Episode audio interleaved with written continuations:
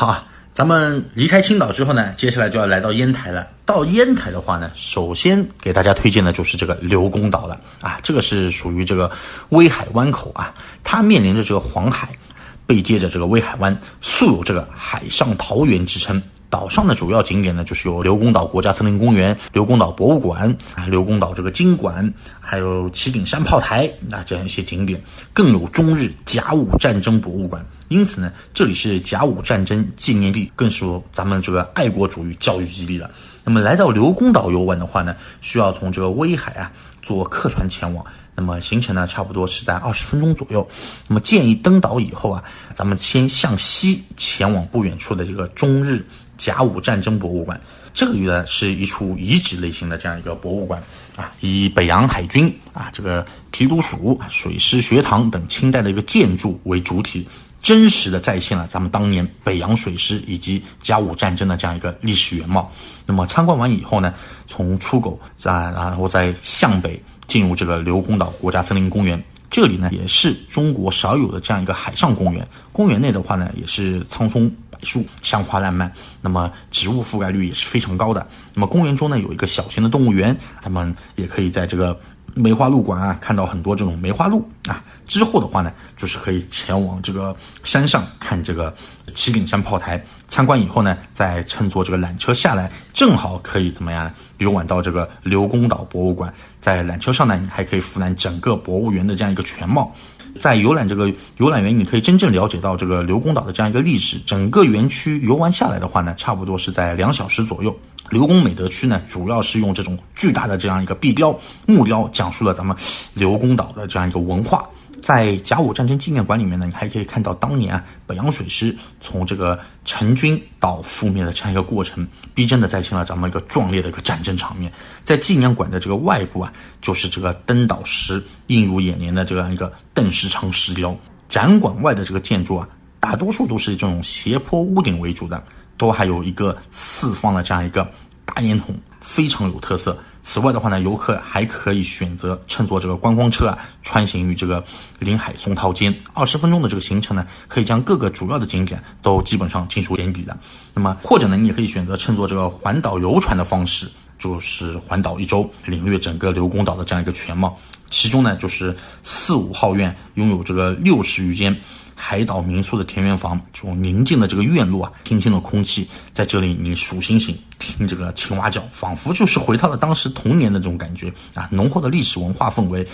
就是在这个遇海风啊、赏海景啊，你会感觉到别有一番滋味在这个里面。那么刘公岛呢，以奇特的这样一个很独特的自然风光以及这厚重的历史文化气息，吸引着很多中外的游客纷纷。过来游玩，那么入住刘公岛宾馆啊，你可以尽情的领略大自然的这个美丽。你比如说看看这个海浪朵朵，对吧？听这种涛声阵阵，对吧？沐浴在其中，享受着这种世外桃源般的这样一个宁静与惬意，体会整个海岛的这样一个静谧之夜。所以说，这个呢，其实带孩子来，我觉得是特别好的，既能够了解这样一个啊，我们这样一个。历史这样一个进程，也可以欣赏到这样一些美景，非常不错。大家如果过去的话，就是乘坐威海旅游码头，记住啊，威海旅游码头到刘公岛旅游码头，到刘公岛旅游码头站这样下站就可以了。那么一百年前的风云已经不在了啊，但是啊，咱们的历史啊，仍然是激荡在每个中国人的心中。那么定远舰是中日甲午战争时黄海大战的这样一个旗舰。在威海市中繁华地带，它这个是按照一比一的这个比例复制了清末北洋海军旗舰定远号啊，就是活生生的把你带入到那场激烈的战争当中。那么海舰中啊，它是通过各种齐全逼真的这样一个武器装备，一处处再现了这样一个当年历史的这样一个场景。你这个细节而微的介绍了这个北洋海军定远舰历史的这样一个展览。然后呢，是环幕影院以及这种游客能够亲手参与互动的这样一个海战模拟，合理营造了一座能够切身感受历史、走进百年前这个铁甲巨舰啊生活的这个独特海上的这个人文景观。那么另外呢，就是中国甲午战争博物馆是以这个北洋海军和甲午战争为主题的这样纪念馆遗址性的这样一个博物馆，馆址呢是设在刘公岛这个原北洋海军提督署内的。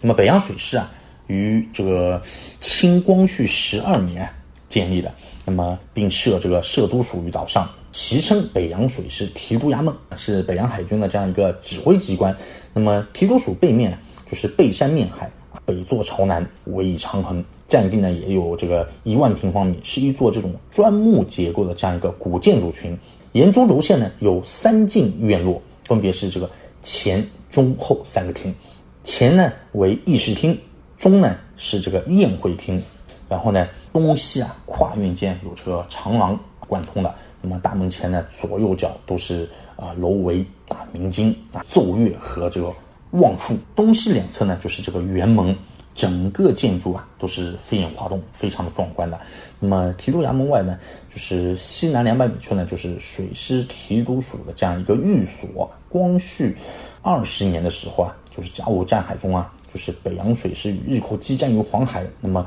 提督和舰长啊英勇奋战，壮烈殉国。那么提督署呢，啊现在呢说是辟为这个中国甲午战争博物馆啊，博物馆呢还负责管理和保护这个龙王庙啊、水师学堂啊，还有北洋海军将士纪念馆等二十八处北洋海军的这样一个旧址。所以说，大家真的是带孩子去参观一下是非常不错的，更加能够让孩子们能够体会一下当年甲午战争的这样一个缩影啊，也能够更好的让他们去了解和记住这段历史。所以为什么我们就说呢，行千里路等于就是读万卷书，就是这个道理。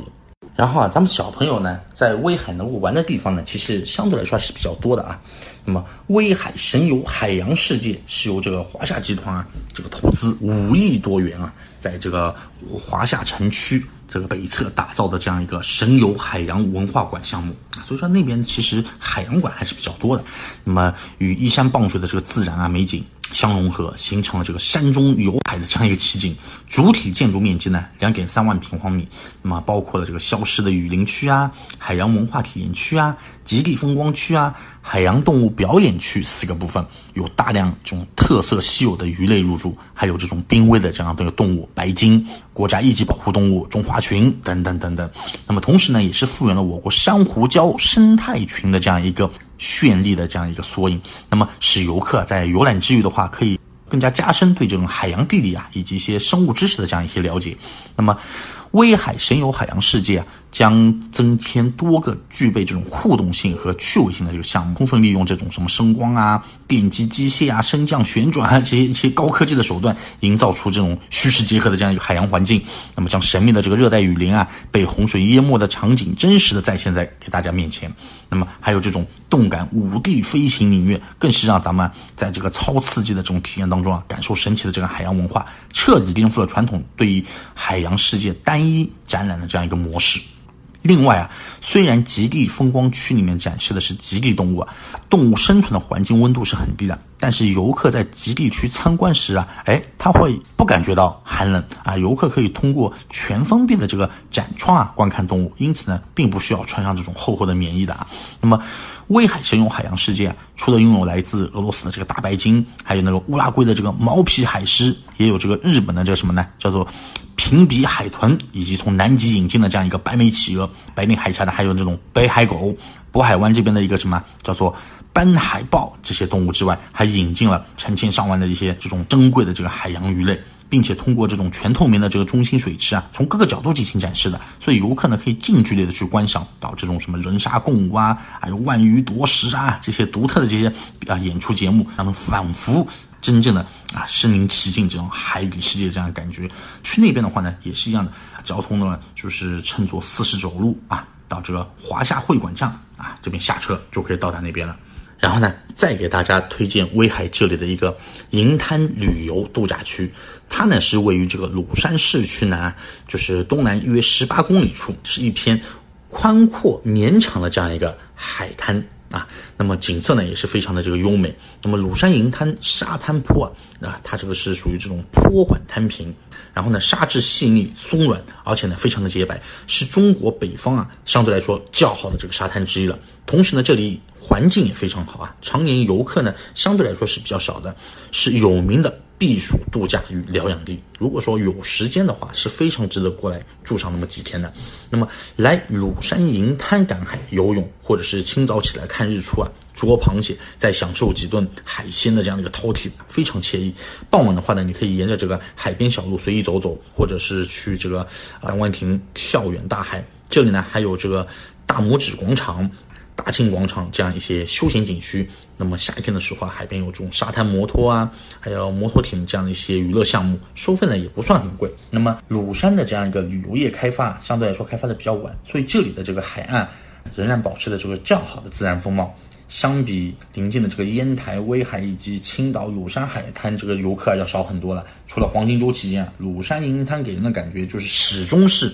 远离喧嚣。和安逸的这样一个宁静的车生活地方啊，走进这片沙滩的话，你仿佛整个海岸与碧海蓝天都是属于自己的。那么鲁山呢是一个宜居城市，所以说这里的空气啊非常的清新，环境也十分的宜人啊，十分适合这种度假与疗养。每年有来自不少。这种天津、北京、上海，还有东北地区的一些游客都会在这里住上几天，或者是住上几个星期的都有的，对吧？在这边的话呢，你只需要乘坐这个鲁山二零六路或者是 K 二零六路到这个银滩管委站这边下就可以了，就可以到达这边了。